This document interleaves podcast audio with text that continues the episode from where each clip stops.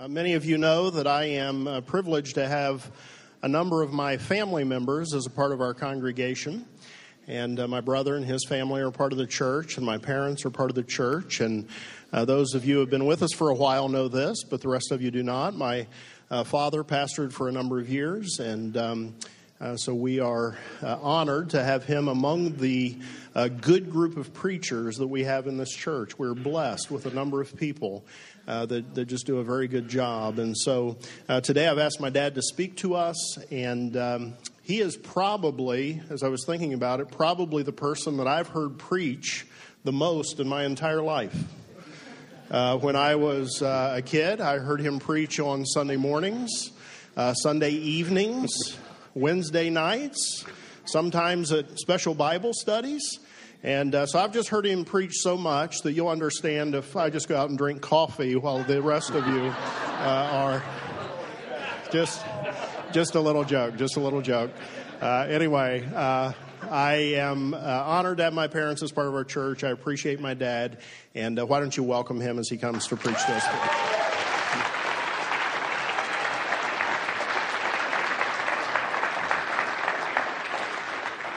Thank you. What an honor to be able to speak to all of you on this wonderful Sunday Thanksgiving. That's great. Um, we used to really love the Lord back in those days. we went to church about five times a week. you know, there, there's nobody that smart that to be speaking that much. That's just the way it is, that's for sure. Um, it reminded me when Brian was speaking about it, hearing me speak a lot back in the day when um, Don and I traveled and went from church to church for a period of years, actually. Um, we called it evangelizing. That might be a word that's a little foreign today. But um, you're preaching in a church every night for two weeks, three weeks perhaps, and and um, some of your stuff was just so good that everybody needed to hear it wherever you went, you know. so I would preach the same sermons, of course. This church, the next church, Brian got to learn them pretty well. In fact, he would sit there and he would holler out what I was going to say before I even said it. His first sermon that he was about five years old and he was really cranked, believe me. He was preaching about David and the, the giant and how David said uh, to the giant, You come to me with a sword and a spear and a javelin, he called it but I come to you in the name of the Lord of hosts. And uh, so he's been preaching for a long time. I knew he was going to be in some type of leadership when he was about six years old because there were a lot of little kids out in our yard playing. Don and I were in the house and we heard him say, I'm the boss here.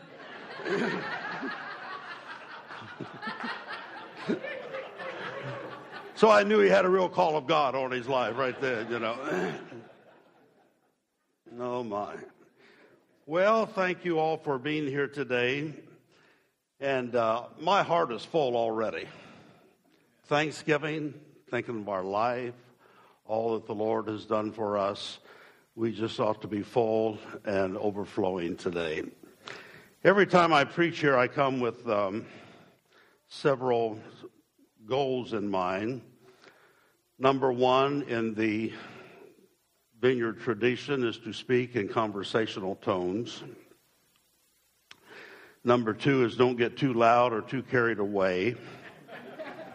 Number three is don't get too emotional and break down. Now, I can tell you, if all of those things happen today, you can leave here and say you just witnessed a bona fide miracle at Vineyard Christian Church.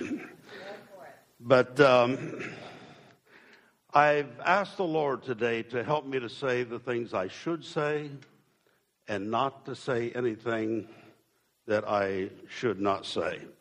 So I hope that we can communicate some biblical truths to you today that will help all of us in our walk with the Lord. Um, perhaps you heard of the gentleman who um, who filed for divorce. And when the judge asked him if there was a third party involved, he said, No, not at all. My wife doesn't like to go to parties. said, Well, is, is she a spendthrift? Said, You bet she is. When it comes to money, she's very thrifty. And the judge was getting a little, little rattled, and he said, Well, does she beat you up? He said, No, Your Honor. I'm the first one up in the morning. Said, Well, why, why is it that you want a divorce? He said, The woman just can't communicate. So I think the problem rested with him perhaps more than anybody else. As I began to prepare for this message and I sat down, I began to write out an introduction. My introduction just kept going and going and going and going. And so I have a real long introduction before I get to the heart of the message concerning Thanksgiving, and I'm just going to entitle it just a Thanksgiving message. I think, it, think it's good on these special occasions, special holidays that we, that we pause and we look at all that the Lord has done for us, especially on this day. Not too long ago, I was in a store and I was checking out, and there was a little fellow off to the side at the exit to the store at a gumball machine. And he was clamoring for a quarter to put in the gumball machine. He wanted gum. His mother was there a short ways from him, a little off to the side, and she wasn't going to give him any quarter. And I couldn't tell exactly why, but my sense was that perhaps she didn't have a quarter. Not that she was perhaps that poor, I don't mean that, but maybe she just didn't have a quarter to give him. so he just kept on and kept on, and I checked out and I walked toward the exit. And as I walked toward him, I reached down in my pocket, I got out a quarter, and I gave it to the little guy, and I said, Here you go. He grabbed it and he took off the gumball machine just like that. Now, he was big enough to have said, Thank you, but he didn't. Well, he was excited. I, I, can understand that. So, very quickly in my mind, you know, our mind just goes and goes. I think, well, his mother will thank me as I walk past her to go out the door. In fact, when I gave it to him, she said to her little boy, she said, Now you have one. Only she didn't say it in that tone inflection. She said, Now you have one. You wanting another one? that was the sense that was that was you know you got one now you know maybe he'll give you another one and i thought you know as i walk out surely that mother is going to at least look at me nod uh, say thank you whatever I walked right past her. She never looked at me. She never said one blessed word. She just stood there and didn't and said nothing. I was ticked.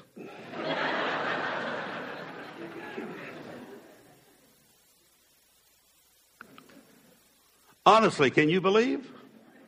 Can you believe? Some time ago, USA Today ran a cover story which is entitled, Excuse Me, but Whatever Happened to Manners? The article noted how impossible it is to ignore the rudeness and even harshness of American life. A majority of Americans, 89% in fact, feel that incivility is a serious problem.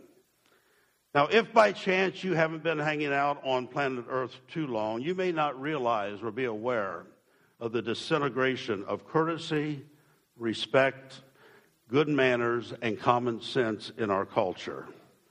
But all of these things in this day have taken quite a hit. The mantra of today is no problem, whatever, no big deal.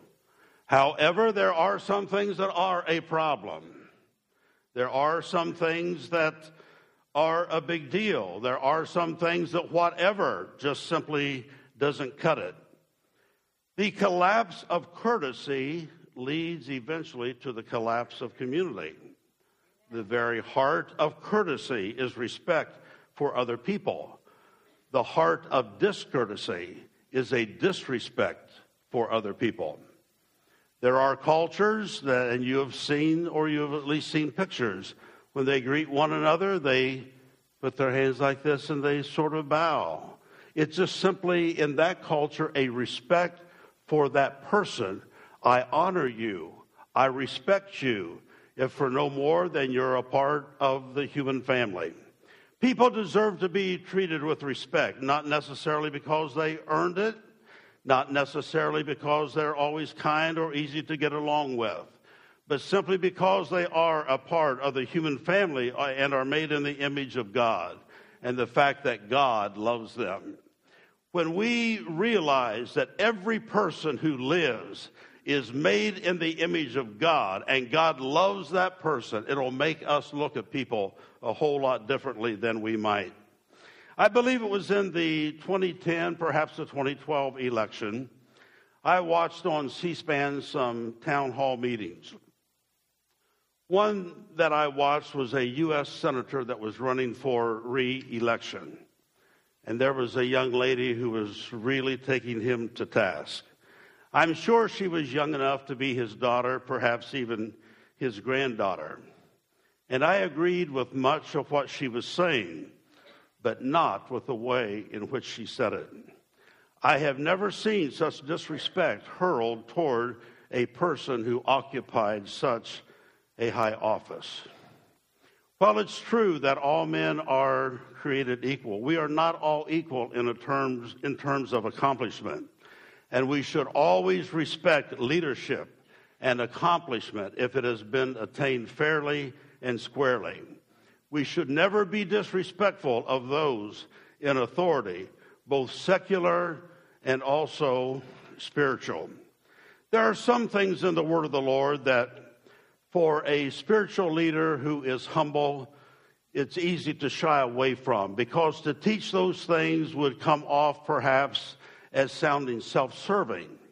But that's not the case at all. Any principle in the Word of the Lord is not concerning personality, it's concerning principle. And when we teach and preach the principles of God's Word, that's just exactly the way that it is. I'm going, I want to deal a little bit further with this. I'm not going to stay on it very long. But I just feel that that it's in my spirit and I need to, to say it today and, and then we'll move on. And I'm sure Brian wouldn't want me to stay here very long and I won't. I might get taken to the woodshed anyway. but if anyone aspires to leadership, especially spiritual leadership, we all must first submit to fellowship. You will never make it to first base as a leader if you are not willing to submit to those who are over you in authority. Let me be plain. If God has his hand upon your life and has ordained you for spiritual leadership, you will make it unless you blow it. And one way that you can blow it is to have a hard heart, a rebel heart, uh, an humble heart that is unwilling to submit to leadership. The Bible says that a man's gift will make room for him and will bring him before great men. If you have an urging today, or you have just a real burden that you want to do something for the Lord, or perhaps you feel that you need to be a leadership of some kind, and maybe even a pastor eventually, and it seems like it never comes, and it, it just seems so long in coming. Just be faithful, just do what you what there is to do before you, do whatever door God opens up for you, and eventually it will come to pass if your heart and your attitude is right and God has his hand upon your life. You have heard Brian speak a time or two about his desire that he had to, to pastor a church, and it just wasn't working until finally he said, Lord, whether I ever do or whether I don't, I'm just going to live for you. I'm just going to serve you. I'm just going to do my very best and then things begin the doors begin to open and things begin to happen. And here he is today pastoring this beautiful group of people after just a few years. That's a wonderful wonderful thing. You see in the world many times it's it's different. It's a dog eat dog world out there. Perhaps you have been a victim of someone who was determined to make it to the top and they didn't care who they trampled on or hurt to get there they will stab you in the back. They will betray you. They will just wipe out anybody who gets in their way. But spiritually, that's not so. The way up is down. Pride has no place in spiritual leadership. Ego has no place in spiritual leadership. Submission is not something that we do when we are in agreement with those who are in authority over us, but the real test of submission is our reaction when we do not agree with those who are in authority over us. As a young man, and I was out uh, preaching all over the place, and I was conducting a revival here in the Columbus area. and on a Friday night of, of that particular week, uh, there was a rally, they were called back in those days, and it was a time where uh, a lot of other churches would come to a church for a service. And so on that Friday night, they were having a rally. And I preached, and I thought I did a pretty decent job. After it was all over, the pastor, the pastor pulled me aside and he told me something that I said, and he said, You should not say that. I didn't think I had said anything at all that was controversial. I thought what I said that everybody believed, and I didn't understand it. I said, Okay. And I've never said that again to this day. We have to learn submission. There are men in my life that whatever they would say, I would do because of who they are, because of the authority that God has invested in them, and because they are a mentor and a role model to me. Don and I were on vacation a while back, and we went to a very wonderful church, beautiful church. We enjoyed it so much. And um, the, the minister was talking about his uh, developmental years when he was um, when he was in training to become a minister, and he was a protege of a very well-known, nationally known um, uh, minister. And he said that his first sermon it just went off so terribly, and after church he called this man. He said, "I sure messed up." I said, "I know you did." How's that for encouragement? I know you did. said, but keep trying. And so he, he kept going. He went along and he, he made some other mistakes along the way. And he told the man he one, one time, he said, I'll tell you, sooner or later, I'm going to get this right. The man said, Well, it better be sooner. and he said, said that he was offended. Now that was uncalled for. He said he he didn't have to have to talk to me that way. But I'll tell you what, today he is pastoring a magnificent, beautiful church, not only in one city, but several cities. And the church that we were in, the, the service was fantastic. And then they had a, a video of him preaching in Sarasota, Florida, where he started another church. And it worked like clockwork. It was wonderful. Hear me. All of us need a mentor in our life that we will submit to simply because of who they are and the respect that we have for them. There are some segments of the church that have carried this authority thing much too far. And in those types of churches, you will often hear, Touch not mine anointed, and do my prophet no harm. Harm. Some have set themselves up as little dictators, more interested in being served than in serving. But to those in leadership, the Bible says, Be not lords over God's heritage. A Christian leader is a shepherd who cares for those in his care. I'm not saying that you have to be in agreement with everything concerning a leader, but I am saying that we all need to honor the call of God on a man or a woman's life. And if you don't agree, unless it's a matter of something being illegal or immoral, we need to give our leaders the benefit of the doubt. He very likely is aware of things that we are not aware of. And there are I'm sorry. Thank you. There are often things that he cannot speak of everything that he knows. So it comes down to an element of trust. We just simply trust him. We know that he's going to do the right thing. Just as the young woman took, took on the senator, so have many in past years taken on a pastor. I could tell you story after story of folks who have risen up against a pastor with much hostility. And I've also known of folks 30 and 40 years later who would write letters of apology or make a phone call to a former pastor whom they rose up against. They had been haunted for that long and finally humbled themselves to make it right as they saw the end approaching. God bless them for doing that.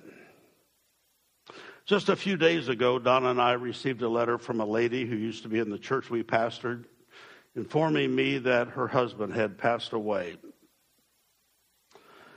I remember this man as perhaps the man who said the most unkind things to me in my entire life. Several years ago, I too received a call from him, a call of apology. And in her letter telling us of his death, she told me how the two of them had talked much about how much I had helped him and how thankful they were that I had preached the gospel message to him. You see, folks, time has a way of erasing bad things and bringing good things to the forefront. That's the reason we shouldn't get too cranked and too worked up over things that really don't matter in the big, big scope of things. But when things like that happen, and when people are so disrespectful and rude, Sunday morning still rolls around. There's a sermon to preach. There are folks who need encouragement. So, what does one do? He simply sucks it up, shows no sign of hurt, rancor, or woundedness, and he goes and does what God has called him to do. Now, you would think that our sweet, kind, non confrontational, low ego pastor would be immune from all of this, wouldn't you? But believe me, he isn't.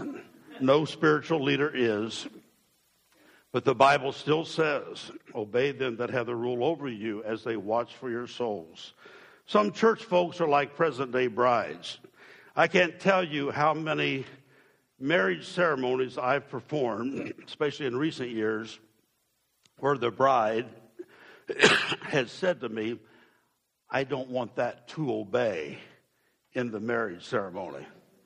Just, just leave that out. Okay, all right, we'll, we'll leave that out.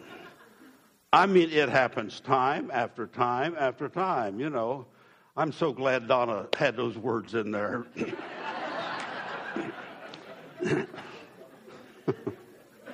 you promised.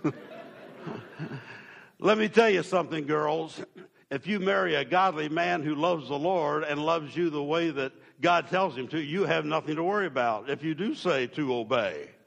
Because the Bible says that men are to love their wives as God loves the church. And that, my friend, is a lot of loving. I was always taught that a good test of a person's attitude is this if they can say from their heart, Pastor, if you see anything in my life that I'm doing wrong or things that need correction, please tell me. Wow. Does that still work in 21st day Christendom?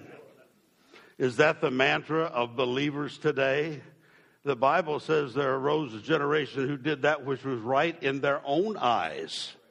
And I'm afraid we're living in a generation just like that. My added, my thoughts are as good as your thoughts. I got a brain just like you got a brain. My opinion's is as good as your opinion.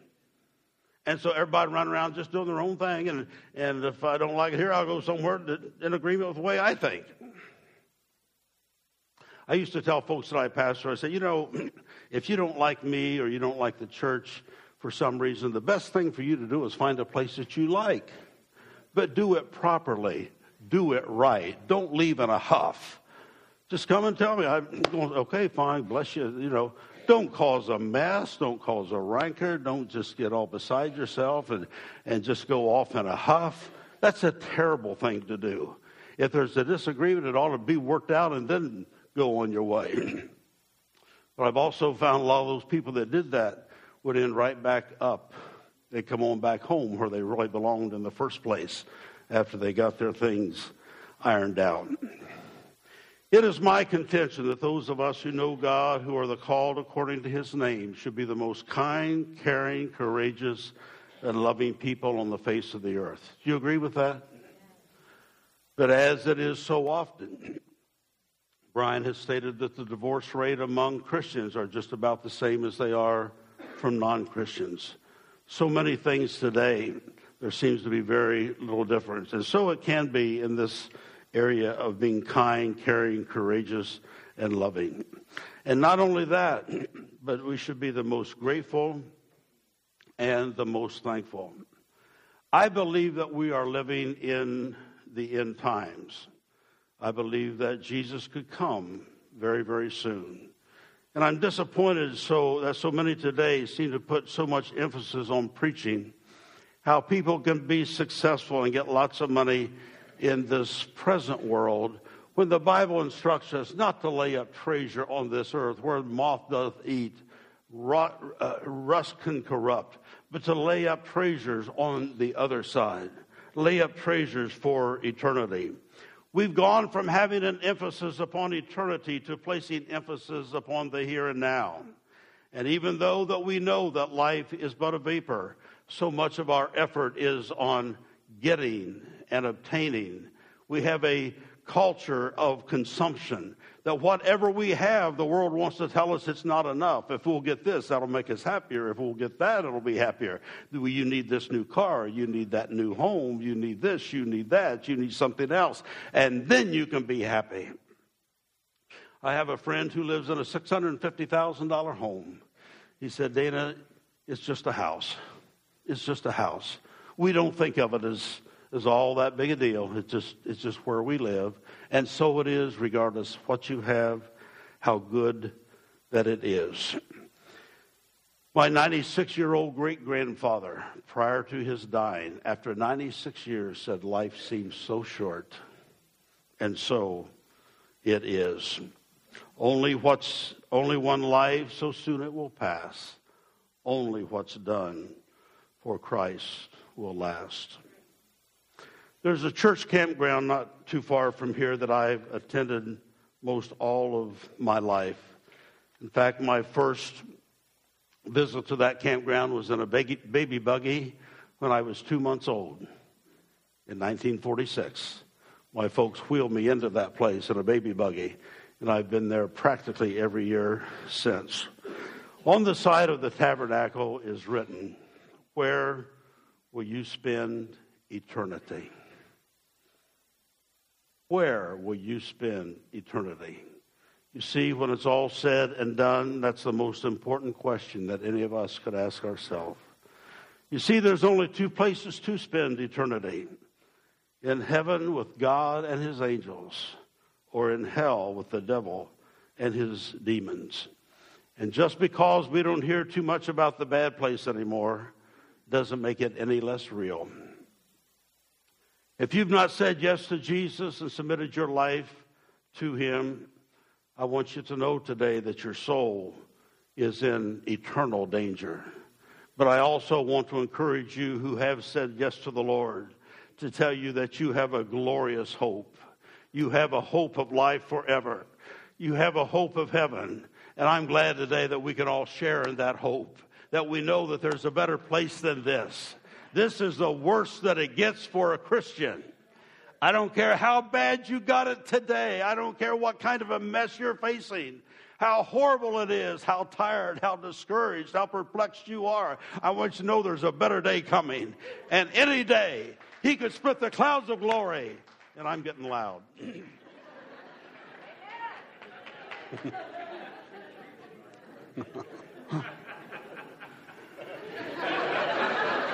Conversational, conversational.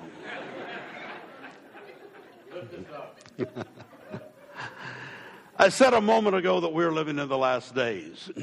I want to I want to prove that to you by the scripture. 2 Timothy chapter 3 and, I, and I'm reading from the amplified Bible. See if see if any of this sounds familiar to you. But understand this that in the last days there will set in perilous times of great stress and trouble hard to deal with and hard to bear. Anybody been there, done that? For people will be lovers of self and utterly self centered. Oh, I could preach on that. lovers of money and aroused by an inordinate, greedy desire for wealth proud and arrogant, and contemptuous boasters. They will be abusers, blasphemous, scoffers, disobedient to parents, unholy and profane. They will be without natural or human affection. You hear about the guy that shot the little nine year old boy in the face this week? Knocked on the door, little nine year old boy came to the door and boom, shot him right in the face. Without natural or human affection. Callous and inhuman. Relentless. Admitting of no truth, truths, or appeasement. They will be slanderers, false accusers, troublemakers, intemperate and loose in morals and conduct, uncontrolled and fierce, haters of good. They will be treacherous, betrayers, rash, and inflated with self conceit. They will be lovers of sensual pleasures and vain amusements more than and rather than lovers of God. Boy, that's a mess. And boy, I recognize about everything that's listed there as being a part of the culture and the society and the day in which we are living. Now, I confess to you, I didn't read that in its entirety. I left out one word. Along with all of that mess and all of those problems and all of those bad things that the Bible says that in the last days will be transpiring, also, in the midst of all of that, in the Amplified Bible is the word ungrateful. In the King James Version, version it is unthankful. Being ungrateful and unthankful is a big deal to the Lord. It's a big deal to God. It is lumped in with all of these horrendous, terrible things that I just read to you. In the midst of that is people will be unthankful. People will be ungrateful. In the 17th chapter of Luke, we read about how 10 lepers came to the Lord and the Lord healed them, every one. And as they were leaving, how many turned back to thank Him? One. Just one. Thank you, Lord. Thank you for healing me my. Weren't there, weren't there 10 that I healed? Where are the, where are the other nine? Well, they got what they want. They're on their way. They're like little boy at the gumball machine. I got mine. I'm out of here. Isn't that pitiful to be healed of leprosy? That horrible disease that just eats your flesh away, and, and suddenly you're made whole, and you don't have the gumption to at least say thank you to the guy who healed you?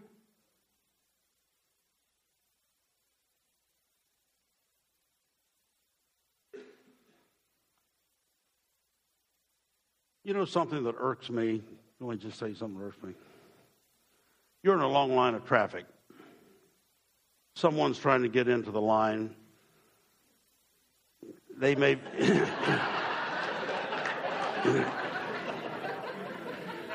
and if you don't let them in, they can sit there till the cows come home. That's how bad the traffic is. So you just sit there, you go, and they they come in and they don't even go if i let somebody in line of traffic i at least want to wave out of it. Don't you? I mean i've done that time after time people just, just keep on going you know that you know. That's not too big an irk deal but um, you know it happens but being ungrateful and unthankful is a terrible, terrible character flaw. If somebody does something nice for you, the least you can do is say, Thank you. Perhaps you have sent things to people. Maybe a birthday gift, a graduation gift, a shower gift, a wedding gift, what have you about six weeks. Did they ever get that? Because you haven't heard from them. You don't, you don't know whether they got it or not. You know what? In this at least we can do is shoot each other emails. And there are some things that ought to be done the old fashioned way. You just get out a thank you note and you sit down and you put pen to paper and you write a nice little thank you deal and you put a 46 cent stamp on it, yeah, it won't kill you to do that. Drop it in the mailbox and let them know how much you appreciate them and what they did for you. Amen. This is good preaching.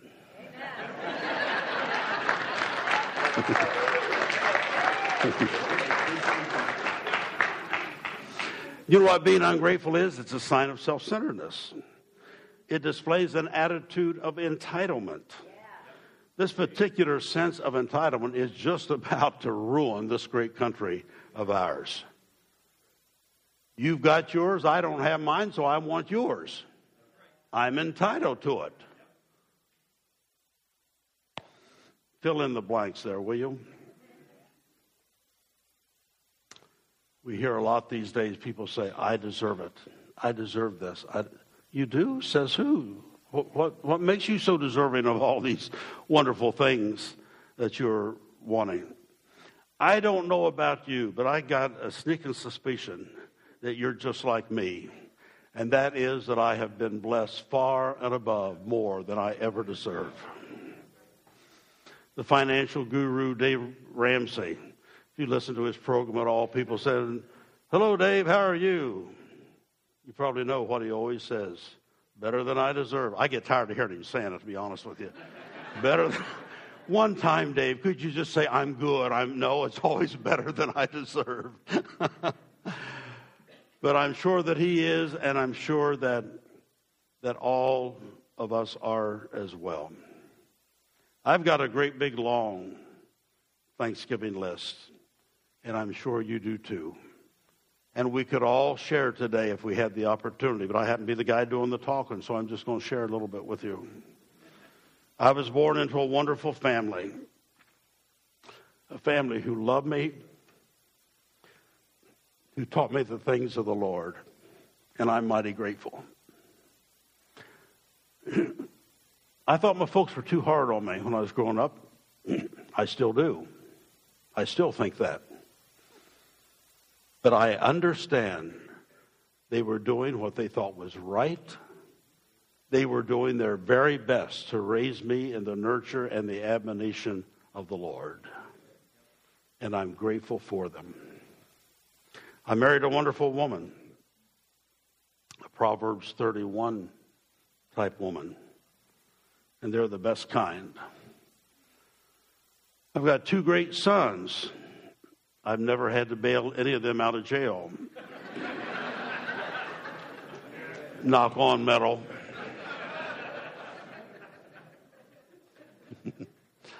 Both are serving the Lord and making a difference in this world. I have three grandsons and one beautiful granddaughter. Now, we don't love her any more than we love the boys, but it sure is great to have Charlotte here. I've got a roof over my head. I've got more to eat than I need. I've got more shirts than I can wear. And Donna has threatened to harm me if I bring another one home. but above and beyond all of that, the thing that I'm most grateful is one day I met the Savior.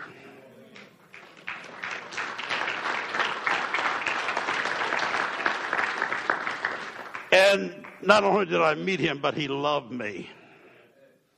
Not only did he love me, but he forgave me. He forgave me of all of my sins. He put his spirit within me.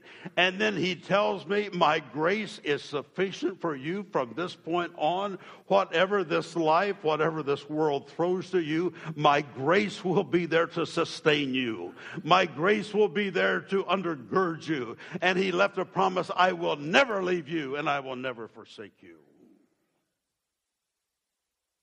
There's an old song when I was a boy in church we used to sing. We'd sing it service after service. It said, He's done so much for me, I cannot tell it all. I cannot tell it all. I cannot tell it all. If you're inclined to compare your life to others, that's, that's unwise. You could always find somebody who's prettier, somebody who's more handsome, somebody who has a nicer house, somebody who has more money or whatever.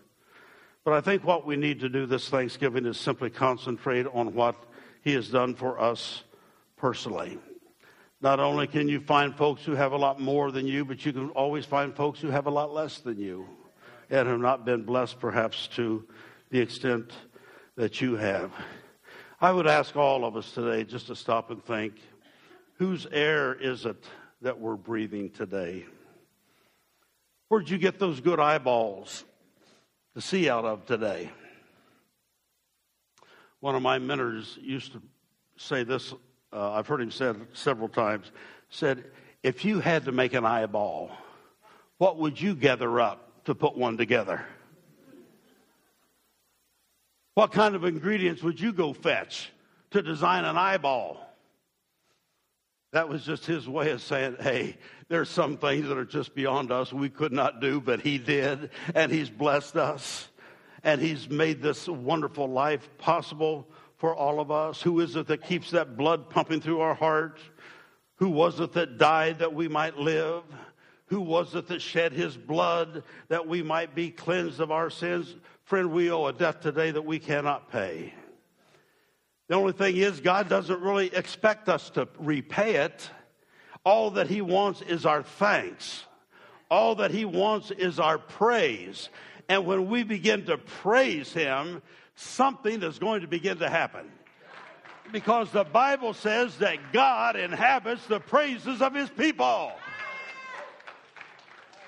If you're feeling down and out, forget about your mess. Just start, Jesus, I love you. Jesus, I thank you for Calvary. I thank you for your blood. I thank you for your spirit, and I'm loud and I don't care.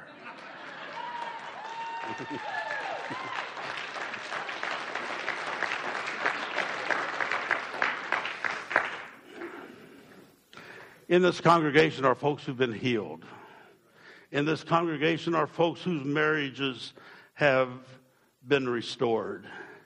I want you to know, friend, regardless what you face today, if you'll turn to Him, He can take your sorrow and He can turn it into joy. He'll take your trash and He'll make it treasure. He'll take your mourning and He'll turn it into laughter. There are many here that God has made a way where you didn't think there was a way to be made.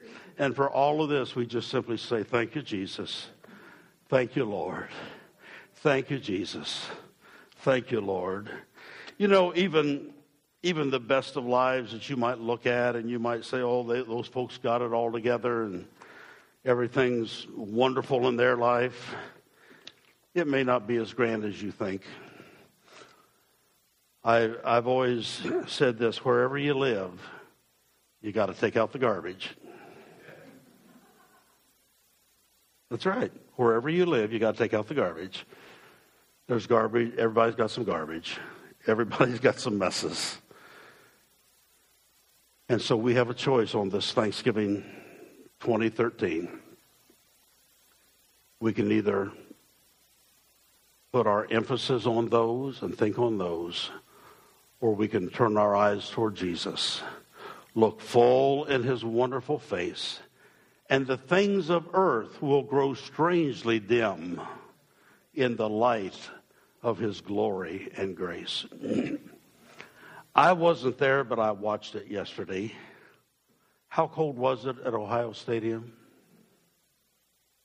Pretty cold, wasn't it? Brian was there. Compliments of Steve Kiley. I see cheerleaders out there. Why is it when we come to church when it's when it's warm? It's not 15 degrees. So said, let's all praise the. I don't like anybody telling me what to do.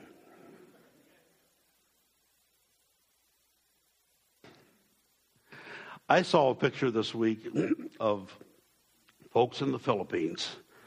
This horrible, horrible storm that they had there that just was devastating.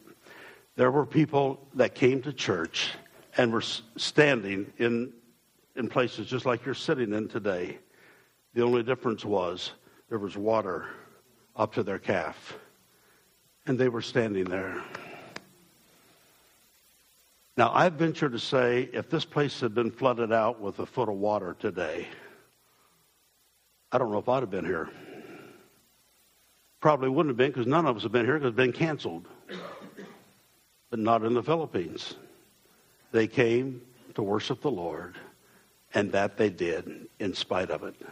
I read of folks in the mission field that people will walk for days, for days to get to a conference and to get to a meeting and just love everything about this word of the Lord. Folks, we got it so easy today.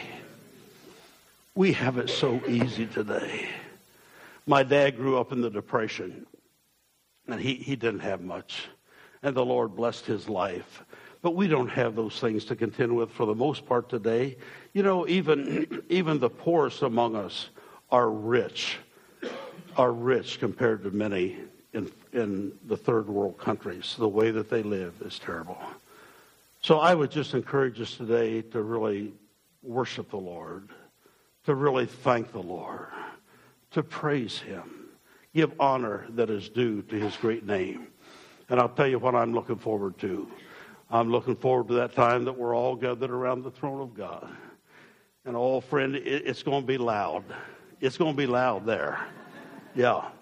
The Bible says that John the Revelator, he heard the sound of mighty waters, mighty waters, people from every tribe, every nation, every kindred, and every tongue, as they lift up their voice to the Lord, glory and honor. Blessing and glory, glory and honor, blessing and glory for all of eternity. Friend, I want to praise him down here so I can praise him up there. Hallelujah. week after week, we come and we share with those here to help us our needs and the things that we would like to have solved in our life. And that's good. And we want to do that today. But I think before we do that, I think before we ask Him for anything, I think we ought to just praise Him. I think we ought to just praise Him.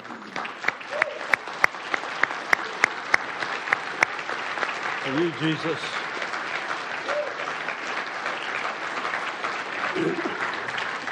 I try to make it a habit in my prayer life that before I get into this and that and my, my list of things that I want from the Lord, I, I try every time before I get into all of that stuff that I'd like to see happen to just take time at first to just thank Him.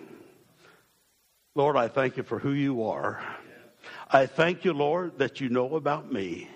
You know about my troubles. You know about my messes. You know about all of this stuff. I just thank you and I worship you and I praise you. Shall we stand to our feet today?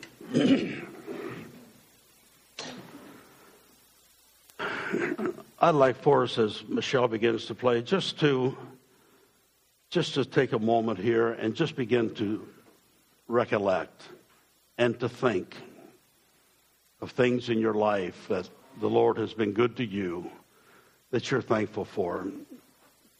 And I'm sure that it's a very, very long list.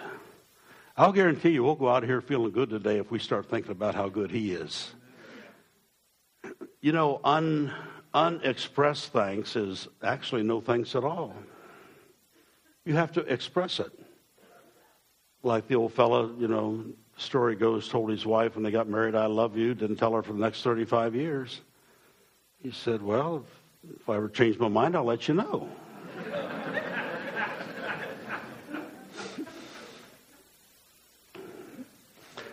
he, he loves our praise. He wants our praise. He created us to worship Him, to worship Him in spirit and in truth. I don't know what they're going to sing or what they're going to play, but I want us just take a few moments here and just ponder and just to think and just in your heart just to praise the Lord. Would you do that? Let's do that.